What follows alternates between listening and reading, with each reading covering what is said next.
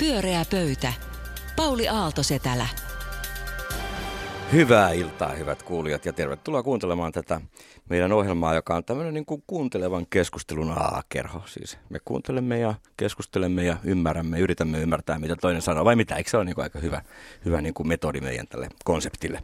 Ja tänään meillä on täällä pyöreä pöydän ympärillä Juha Itkonen, Kaarina Asat ja Pekka Seppänen.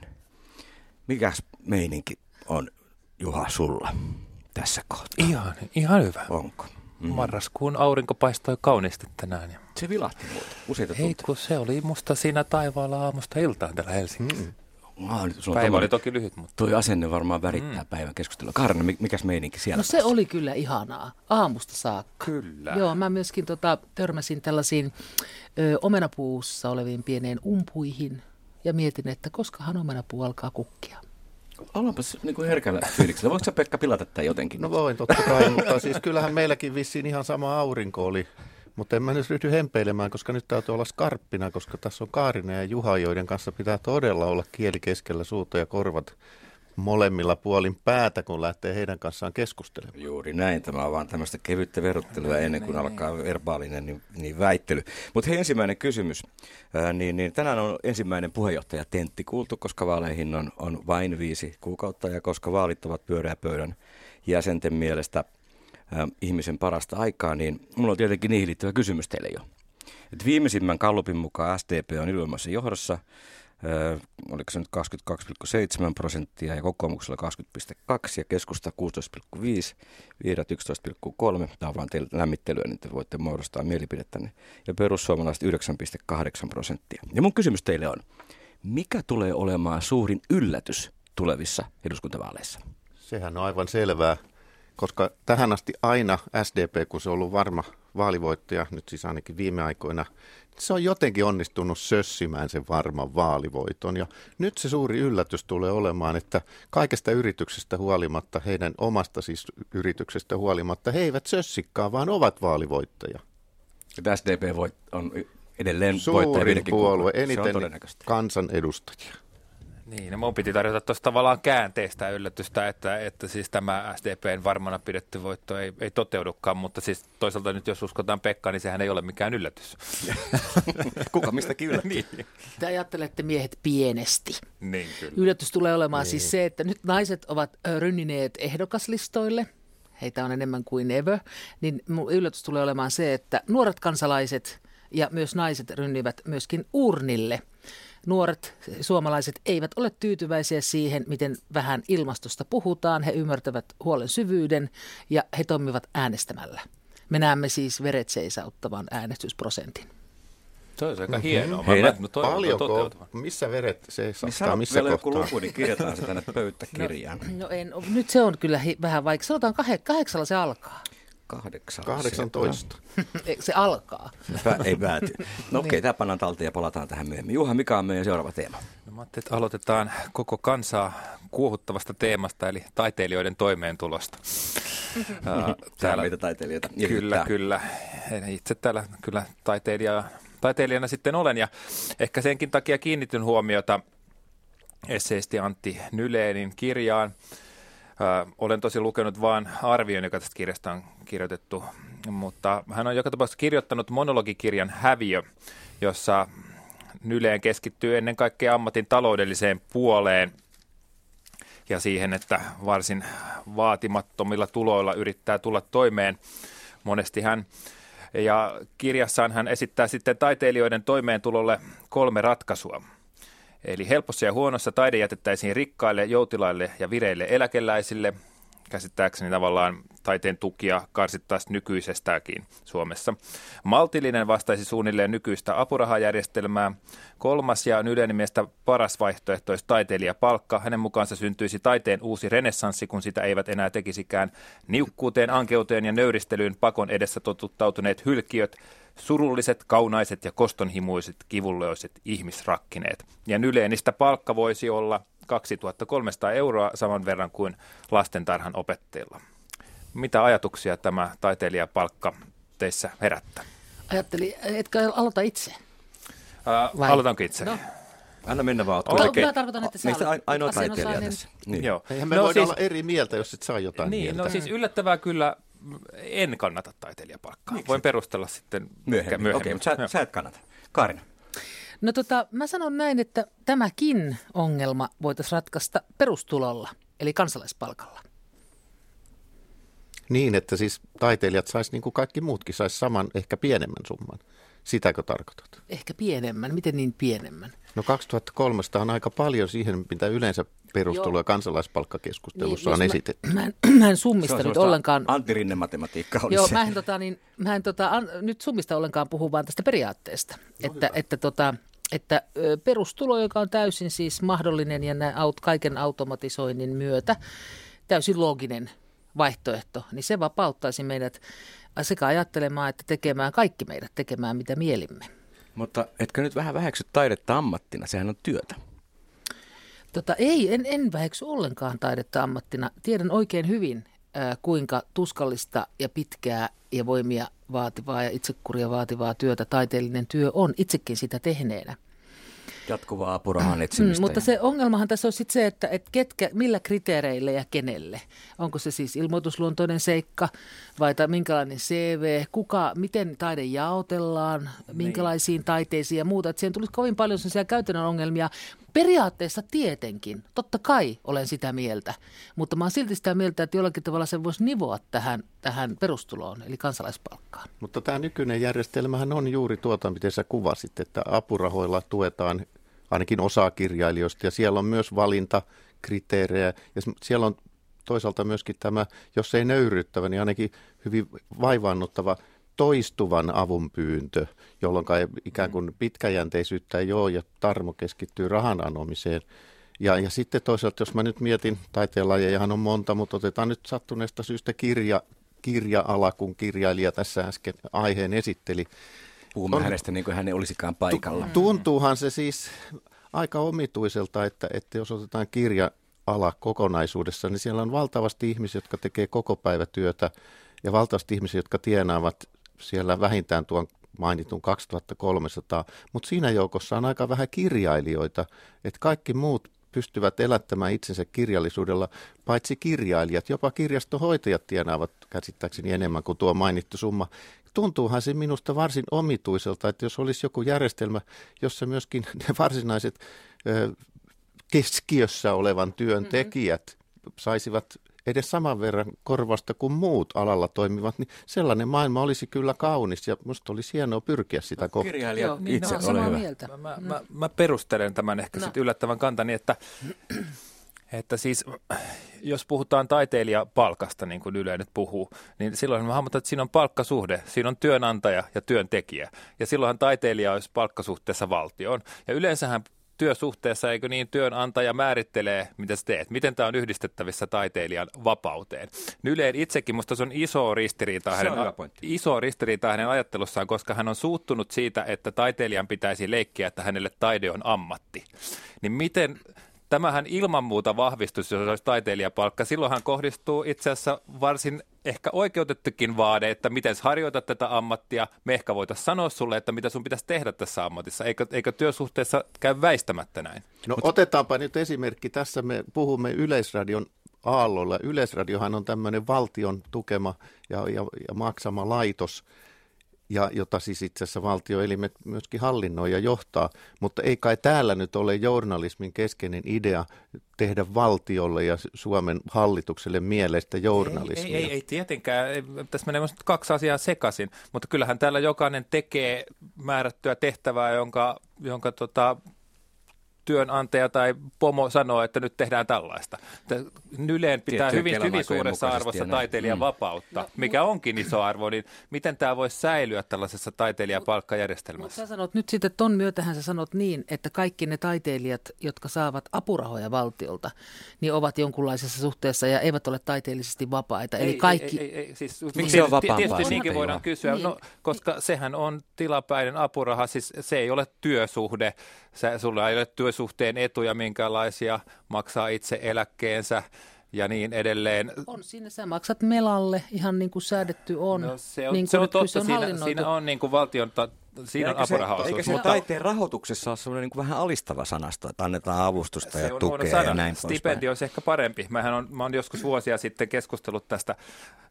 rahoituksesta täällä ja silloin tuli palautetta, että hae, hae työkyvyttömyyseläkettä, jos pystyt tekemään töitä. Mä kuitenkin haluaisin tukea Se on Juhaa sen verran. Juhaa tukisin sen verran, että että et no tukisko sittenkään. Mutta tuota, siis, tosiasiahan on Maailman se, että aina kun joku antaa sinulle rahaa sinun työstäsi, siis, niin, niin sinä et ole vapaa. Että eihän tämä niinku muuta, että eihän me niin kauan kuin jolle, kun joku toinen maksaa rahaa hänen tekemästään työstä, niin vapaus ei koita. Että eihän tässä nyt sinänsä mistään suuresta dramatiikasta ole Mutta kysymys. sitten koe eroa siinä kuitenkin, että on niin kuin palkka. Silloin, silloin on työsuhde. Se, se taiteilija olisi työsuhteessa valtio. Kuka olisi esimerkiksi sen pomo? Suhteessa nämä- valtaan tai vapauteen, niin en tunnista kyllä. ajatella, että taiteilijat ryhtyisi heti, kun se, jos ne apurahat, pitkätkin apurahat muuttuisi palkaksi, niin ne heti rupesi miettimään, kuka on pomo, kelle mä soitan. En- no on vaikea ajatella, että Mä sinne kävisi niin. Kellokortti kävisi heidän niin päin, mutta eikö siis, eikö siis periaatteessa kansan vaatimukset taiteilijoita kohtaan sitten olisi perusteltuja, että tehkää Onhan- tällaista Onhan taidetta? nytkin apurahoissa kaikenlaiset hyvinvointiklausuulit. Pyöreä pöytä.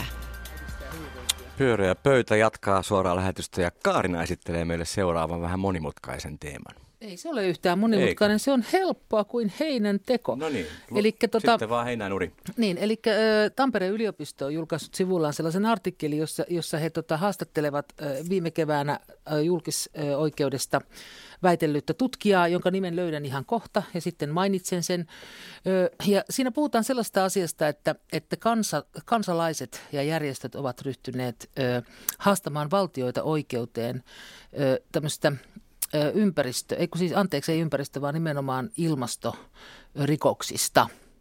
Eli Hollannissa tällainen keissi, missä valtioita syytetään siitä, että sillä on kyllä kaikki tieto ilmastonmuutoksen etenemisestä, mutta se ei ole tehnyt sen eteen kyllin. Niin se on jo edennyt pari oikeusastetta ja nyt katsotaan, että valittaako valtio korkeampaan oikeusasteeseen.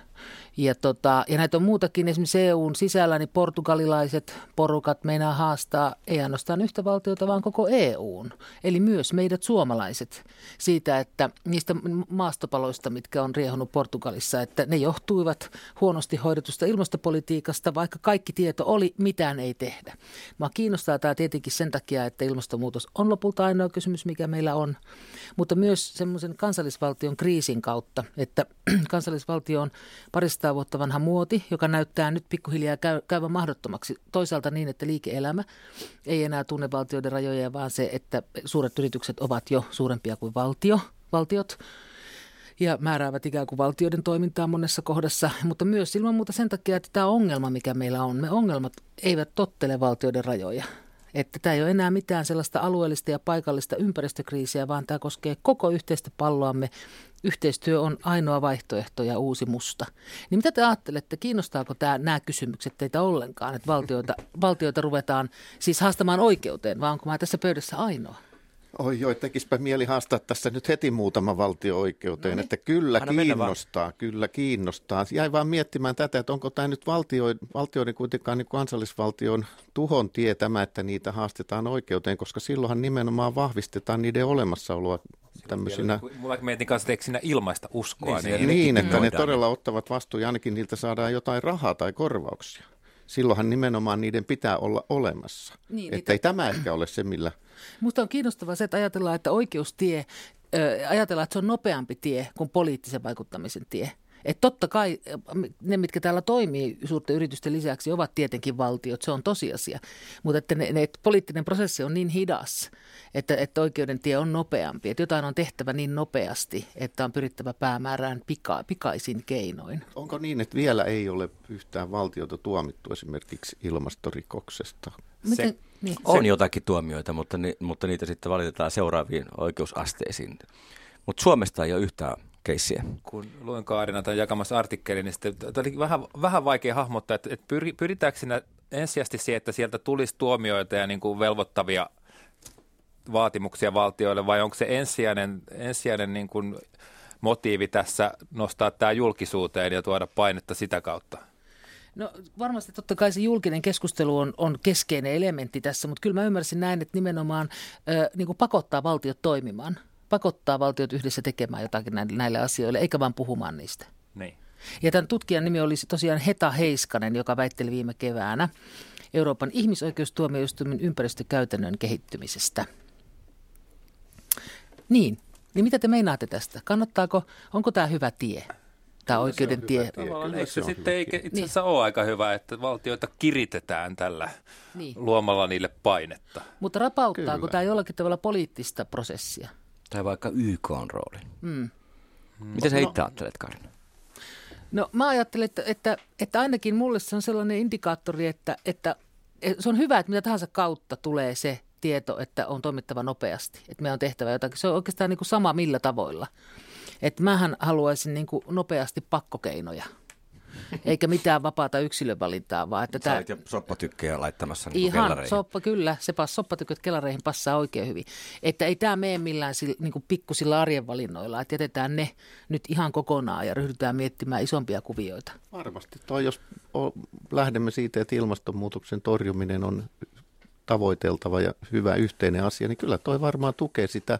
Ja mitä useammalla rintamalla tätä käydään, niin sitä parempi, koska kyllä mulla tässä niin kuin surullisesti tulee mieleen runsas kymmenen vuotta taaksepäin, kun ilmastonmuutos edellisen kerran oli vahvasti yleisellä agendalla Al Gorein ja muiden ansiosta. Ja sehän sitten hiippui koko keskustelu ja huoli ilmeisesti finanssikriisiin tai väsyttiinkö keskusteluun, mutta, mutta että toivoisin, että nyt niin ei kävisi, mutta se vaara aina on, että kun tulee taloudellisia huolia, niin kuin varmaan joku päivä tulee maailmanlaajuisia, niin tämmöiset tärkeimmät asiat jäävät talouden huolien alle, joten kyllä minusta on hyvä, että kukin nyt miettii, että minkä valtio voisi haastaa oikeuteen ilmastonmuutoksen edistämiseen. Verrattuna kymmenen vuoden takaiseen tilanteeseen minusta semmoinen muutos on tapahtunut, että tutkijat osallistuvat ihan toisella tavalla sosiaalisessa mediassa ja niin kuin oman äänensä kautta näiden kysymysten, näistä kysymyksistä keskustelua ja niiden ratkaisemisia. Ja se on hyvä asia. Ja kyllähän lainsäädännöllä on saatu aikaa esimerkiksi Otsoni-kato Aa, niin se, siihen puuttuminen tai vaikka lyijytön bensa on tehty sopimuksia, mm. jotka on ollut sillä hetkisille yrityksille niin kuin negatiivinen ja kielteinen päätös, jotka on ollut ilmastonmuutosta mm. niin, niin hidastavia päätöksiä. Valitettavasti nykyään tutkijoita ei kuunnella, mutta jos tämä niin aiheuttaa laajoin äänestävien piirien mielenilmaisuja, niin sitten ehkä saadaan pakkokeinoja ja niin ongelmahan tässä on siis toteutettuja siis, päätöksiä. Jos ajattelee muita suur, suuria toteutettuja ö, uudistuksia yhteisessä elämässämme, vaikkapa siis teollistumiseen liittyvät työaika, työaikalait ja muut sellaiset, niin, niin nehän oli mahdollista toteuttaa, kun oli joku kiristystoimi, lakko kieltäytyminen työstä, mutta että elämisestä ei oikeastaan voi mennä lakkoon. En hengitä, kunnes tämä on ratkaistu. Sitä ei voi tehdä. Että... Vähemmän tulisi hiilidioksidi, kun ei hengitä. Että Justiinsa. Siinä mielessä. Mutta... Niin. niin. Juha. Niin, niin ja pystytäänkö me näkemään sitten kuitenkaan sitä kansanliikettä, jossa, jossa ihmiset äh, lähtevät vaatimaan pakkokeinoja itselleen ja oman elintasonsa heikentämistä. Se olisi niin kuin ainutlaatuinen kansanliike maailman niin, historiassa. Niin, niin, niin olisi. Ihmettelen, jos tulee esimerkiksi tämä, nämä lentoverot tulee näissä vaaleissa. Puolueet uskaltaa lähteä niitä ajamaan, mutta kaikki puolueet sanoo, että nämä on ilmastovaalit, nämä seuraavat vaalit. Ja tavallaan, jos poliitikot jää odottamaan sitä kansanliikettä, niin sitä ei ehkä tule. Että siinä tässä sitten pitäisi poliitikkojen ottaa, todella näyttää rohkeutta, että mm. Ajatellaan, että tämä palkitaan joskus. Kun tota, Pauli ei näissä vaaleissa, mutta ehkä kahdeksan vuotta Pauli sanoi tota äsken, että näistä tulee ilmastovaalit, niin Pekka naurahti. Tarkoitatko, niin. että... Mikä sinua Pekka niin, sitä, että niin. kaikki puolueet ovat varmaan niin, niin onnellisen suuria ilmastonmuutoksen vastustajia ja ympäristöasiat ovat aina käyvät kaiken edellä. Mutta katsotaanpa vaan nyt, mitä poliittisia päätöksiä nyt on tehty, niin kyllä me keski-ikäiset miehet olemme saaneet autoillemme kaikki tuprutteluoikeudet ja, ja veronalennukset, kai jotka me olemme halunneet. oikeudet, Pekka, että ei kai se ollut vain miesten autoille. No, sanotaan näin. Mutta, mutta siis kyllähän se niin kuin irvokasta on tämä kaksi naamaisuus, vai miksi sitä voisiko sitä kutsua jollain vielä törkeämmälläkin Olette sanalla. yhtä kyynisiä, että puolueet ei aio puhua eikä päättää ilmastonmuutokseen niin kuin vaikuttavista asioista seuraavien vaalien jälkeen? No mä, tav- mä kyllä toivon, että politiikka sillä tavalla pelastuisi, että ne, että ne pystyisi vaadittavalla ankaruudella ryhtymään sellaisiin toimiin, mitkä, tää, mitkä tilanne vaatii, eikä jäisi lässyttämään juuri niin kuin osavoitoista ja seuraavasta, seuraavista vaaleista ja niin edelleen, mikä on tietysti oletettavaa, että tämmöistä tapahtuu. Mutta kyllä mä nyt niin kuin toivon, että tähän tulisi jotain ryhtiä tähän meininkiin. Mutta onhan se aidosti hankala kysymys, jos sitten pohtimaan ilmastonmuutosta hidastavia tekijöitä, jotka, jotka vaikka merkittävästi vähentää kansantalouden kasvua, niin silloinhan me tullaan siihen, että se ei me jouduta karsimaan pelkästään kerskakulutuksesta, vaan myös koulut, koulujen vaikka oppilaskoosta tai terveydenhuollosta tämmöisestä. Että nehän on valintoja. Saatikö Katso... joku päätös, joka aiheuttaa työttömyyttä? Niin. Katsokaapa vaan sitten noita vaalikoneita keväällä. Joka ikinen ehdokas suunnilleen on sitä mieltä, että ympäristöasiat pitää olla talouskasvun edellä. Näkispä vaan. Toivoisin nyt poliittiset toimittajat Pyöreä pöytä ja suora lähetys. Ja Pekka Seppänen, annapa tulla. Tilastokeskus tässä julkisti muutama päivä sitten väestöennusteen, joka sisälsi muun muassa sen tiedon, että syntyvyys on vähentynyt ja vähenee. Eli suomalaiset eivät enää pysty pitämään yllä sitä väestömäärää, mikä tähän asti on pidetty ellei nyt sitten maahanmuuttokysymyksissä tapahdu jotain muutosta. Mutta siis tämä syntyvyyden väheneminen on herättänyt virallisessa Suomessa ja lausunnonantajissa syvää syvää huolta, koska kuka nyt maksaa sitten meidän eläkkeet, kun lapsia ei enää synny niin paljon? Mikä tietysti ensimmäisenä herättää sen ajatuksen, että onko todellakin lasten pääasiallinen merkitys yhteiskunnassamme se, että he ryhtyvät maksamaan meidän eläkkeitä tähänkin voidaan palata. Mutta tota, haluaisin kuulla teiltä, että onko syntyvyyden väheneminen välttämättä huolestuttava ja huono asia, koska esimerkiksi äsken puhuimme ilmastonmuutoksesta. Kyllähän syntyvyyden väheneminen tarkoittaa sitä, että ilmastonmuutos ainakin jollain tavalla hilliintyy, ainakaan se ei niin kuin saa lisäpontta siitä. Ja sitten meillä on tämmöisiä väestö tieteellisiä numeroita, joita on seurattu, kuten huoltosuhde, eli työikäisen väestön suhde ei-työikäiseen väestöön, eli kuinka suuri rasite tälle työikäiselle väestölle tulee niiden muiden elättämisestä. Ja nythän jos meillä vähemmän syntyy lapsia, niin vähemmän tulee rasitetta ainakin lyhyellä aikavälillä pitää huolta näistä. Eli huoltosuhde ikään kuin paranee ja nythän sitä on valitettu, kuinka huono se on. Että Haluaisin kuulla teidän näkemyksenne siitä, että ollaanko tästä asiasta nyt huolissaan ja, ja jos ollaan, niin mitä pitäisi tehdä? No niin, Juha. niin, niin. No siis kyllä Antti Rinteellähän oli tähän aikaan Toivoisin, että syntyvyys Suomessa ei laskisi. Olen mä siinä mielessä huolissaan. Mutta en, en, en niin kuin, totta kai se on nyt mekanistinen käsitys, että tarvitsemme lapsia tänne maksamaan eläkkeitä. Siis musta me tarvitaan lasten tehtävä on tuoda tänne uutta elämää, uusia ajatuksia, uusia ratkaisuja, ylipäätään toivoa. Että kyllä siis kansakuntaa ilman, ilman lapsia, ilman niin kuin nuoria sukupolvia on heikko ja huono. Se on totta, ja joku, joka polvi on vähän fiksumpi ja kyvykkäämpi esimerkiksi ilmastonmuutosta mm. ratkomaan. Toi on minusta hieno ajatus. Tota, no nyt sitten seuraava kysymys tähän liittyen tietenkin on maahanmuutto.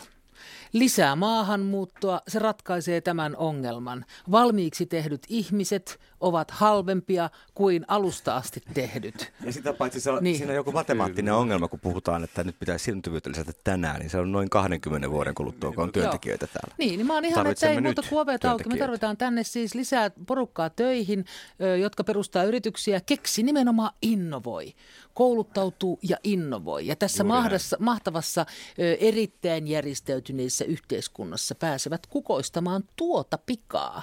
Että lisää porukkaa tänne nyt ovet auki. Mä olin vähän pettynyt, että tuleva pääministeri SDP Antti Rinne oli tänään tarveharkintaista tarveharkinnan poistamista niin kuin vastaan. Hän oli tämmöisen työperäisen maahanmuuton niin kuin vastustaja tässä ek Se on täyttä paskaa. Niin, ja Kaarina, Kaarina, pettynyt myös. Kaarina puheesta jatkaisi siitä, että, että todellakin siis maailmassahan syntyvyys ei käsittääkseni vähene ollenkaan päinvastoin. Ja, tota, ja jokainen ihminen kuormittaa ainakin nykyisillä kulutustottumuksilla ilmastoa järkyttävällä tavalla ja sitä todennäköisemmin, mitä lähempänä hän asuu Suomea. Eli siis se, että maailman väestö kasvaa koko ajan kuitenkin – niin miksi sen pitäisi kasvaa nimenomaan Suomessakin? Jos kerran maailmassa on ihmisiä, niin kuin Kaarina Kaunista sanoi, jo niin. valmiiksi tehtyjä ihmisiä, niin minkä ihmeen takia juuri tällä pienellä alueella, juuri nämä ihmiset, jotka kuormittavat maailmaa eniten. Miksi näitä pitäisi sitten syntyä lisää? Väestön kasvu on Miksi? hidastunut aika Tässä aika myönnän, että herää isänmaallisuus joka, joka no, ei musta niin kuin Mitä ole ajattelet- mielestäni vahva, mutta kyllä mä näen arvon siinä, että Suomen kansakunta säilyy. Sinussa heräsi No, pieni patriotti. Suomen kansakunta ei säily, jos tänne nyt muuttaa ihmisiä? Mitä ei Suomen kansakuntalaista he tuovat mukanaan? Mitä on Eikä vasta viaton, mä, en mä, mä oon ihan avoin maahanmuutolle. Niin. Niin. En, mä- en mä usko, että rajat auki ja ja että se, tota, kaikki tänne ja se niin kuin ratkaisisi meidän väestökysymyksen, mutta totta kai siis reippaasti vaan maahanmuuttoa tänne. Sekä valmiiksi tehtyjä että sitten meidän itse valmistamia. Niin, Sitähän se, se, tarkoittaa. se, se olisi, se olisi niin kuin mun... Toi, toi on kiinnostava toi, että isänmaallisuus tarkoittaa sitä, että ne lapset sikiävät täällä ja syntyvät suomea tai ruotsia tai saamea Niin. tai, tai jotain muuta täällä puhuttavaa kieltä puhuville vanhemmille. Mitä sä ajattelet, että se joka jotenkin on niin kuin laadukkaampaa tai Ei jotenkin se- enemmän en- en- suomalaista en- tai en mä- toivottavampaa? Totta, siis en mä tiedä, siis äh, onhan se, että meillä on suomen kieli, ruotsin kieli, suomalainen kieli ja kulttuuriperä. Mä mun mielestä siinä on arvo, että se säilyy täällä. Totta kai, miten Tuo on se hyvä argumentti. säily- miten se nyt ei säily, kun tänne porukkaa Niin, tulee? eihän mä ole sanonutkaan, että Niin, se niin. ei säilyisi. Joo, joo. Että Varmuuden vuoksi Mutta niin kuin sanoit, että mäiskäsit sussa häntä. herää isänmaallisia tunteita ja sä haluaisit, että suomalaiset No, sikiäisivät. aina, ainakin kun sitä asiaa noin vahvasti, että, mm-hmm. että miksi suomalaisia tarvitaan tänne lisää. Niin. Ja, ja eihän emme, emme saa tänne ottaa lisää suomalaisia, koska ilmastonmuutos näin. Niin mä, en, mä en osta tätä. Ja sitten Mä puolustan suomalaisten oikeutta lisääntyä. Ja se Tavalla on hieno oikeus, tarkoitat. hieno oikeus ja se oikeus suotakoon myös muille kuin suomalaisille. Mutta siis eihän suomalaisten syntyminen su- nykysuomalaisista vanhemmista ole loppumassa. Se on vain hiukan vähenemässä. Meillä ei suomenkielinen kulttuuri ja joku, mikä lienee suomalainen, ei tule loppumaan sen takia, että meitä onkin nyt hiukan vähemmän. Ja siis tämä, tämähän on, on alun pitäen ollut kuitenkin sellainen niin kuin läpikulkujättömaa, missä on ollut kaikenlaisia kieliä, kaikenlaisia kulttuureja, kaikenlaisia käytäntöjä. Mm, mm. Niin mun mielestä tämä ajatus siis siitä, että on joku, joku, joku ydinsuomalaisuus, niin on niin kuin erikoinen, koska su- suomalaiset elämäntavatkin ö, ja käsitykset tästä maasta eroavat tälläkin hetkellä niin valtavasti aluettaan, että mikä sitä on.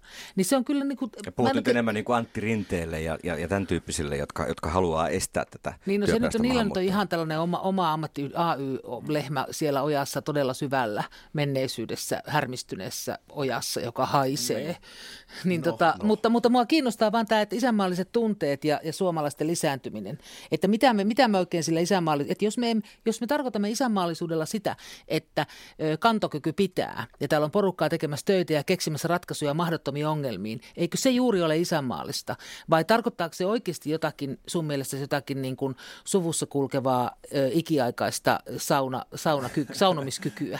Vai kumpi, Toki mikä siinä niin kuin on? kiinnostavalta Niin. näkökulmalta. Mä Tämä saunakyky siis. Niin. Vai mikä se on? Koska, koska mun mielestä siis tavallaan että isänmaallisuutta on nimenomaan se, että pidetään maailman paras yhteiskuntajärjestys olemassa. Kaikki keinot käyttöön. Joo, siis mä, mä, mä oon kyllä samaa mieltä, että kaikki keinot käyttöön, mutta kyllähän meitä silti esimerkiksi tämän pöydän ääressä sitoo suomalaisuus. Me puhutaan tässä suomen kielellä toisillemme, se on meidän kaikkien äidinkieli. Me kirjoitetaan sillä, ilmastaan itseämme. Mielestä elämme on niin kuin sillä. arvo. Mutta kyllähän, kyllähän meitä, tässä, siis mua sitoo kaikki maailman ihmisiin vaikkapa latte kahvi. Jos mä menen johonkin kahvilaan no, ja missä tahansa päin äidinkieli maailmaa. ja latte kahvi Ei, niin kun mä tarkoitan, että jos pöydän, ihmiset kokoontuvat pöydän ääreen, niin aina heitä joku sitoo. Loppuviimein tietenkin yhteinen ihmisyys. No meitä sitoo nyt Että- lähinnä niin kuin yhteinen budjetti, jota Antti Rinne kohta rupeaa hoitamaan. Ja meitä nyt sitoo tällä hetkellä tietenkin Yleisradio, meidän Suomen suurin kulttuurilaitos ja mutta kansallisaarto. Ei se meitä ei siinä ole. Se mahdollistaa tämäkin keskusteluohjelma. Mutta pienokaisiin palatakseni juuri siihen, että lapsia syntyy. Niin sinä olet sitä mieltä, että ei pitäisi Min- syntyä min- ei, ei, kyllä. Minusta on mukava, että on Sitäkö lapsia, että heitä tulee lisää, mutta se, että Sullakin on ovatko he esimerkiksi suomalaisia vai syyrialaisia vai bangladeshilaisia, niin sillä ei pitäisi olla suurta väliä. Kaikki he ovat yhtä suloisia. Joo, Ja- ja, nyt me ja mentiin lasten suloisuuteen. No tuo suloisuus on minusta huono arvio. Nyt mentiin jo ihan Mutta- tähän, mutta- tähän esteettisiin niin Ei sillä makukysymyksiin. väliä, vaikka saako ei mennä suloisia.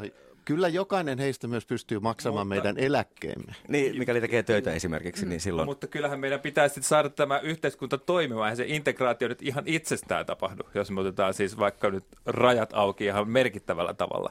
No, sitten eihän tää- mikään tärkeä se- ole helppoa. Niin. Ei tietenkään tapahdu itsekseen. Sitähän tässä on koko ajan yritetty, mutta kyllähän suomalaiset on onnistunut hirveän hyvin monissa asioissa. Niin kuin silloin 2015 sy- syksyllä, kun kymmenen, ihmisiä, kymmenen tuhansia ihmisiä tuli, niin mehän oltiin ihan mahtavia, millä tavalla me koottiin kaikki kerrossängyt. Pyöreä pöytä.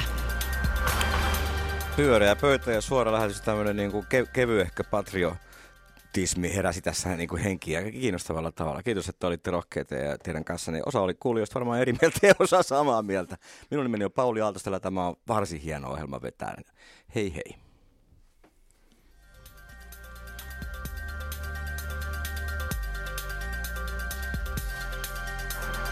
Pyöreä pöytä.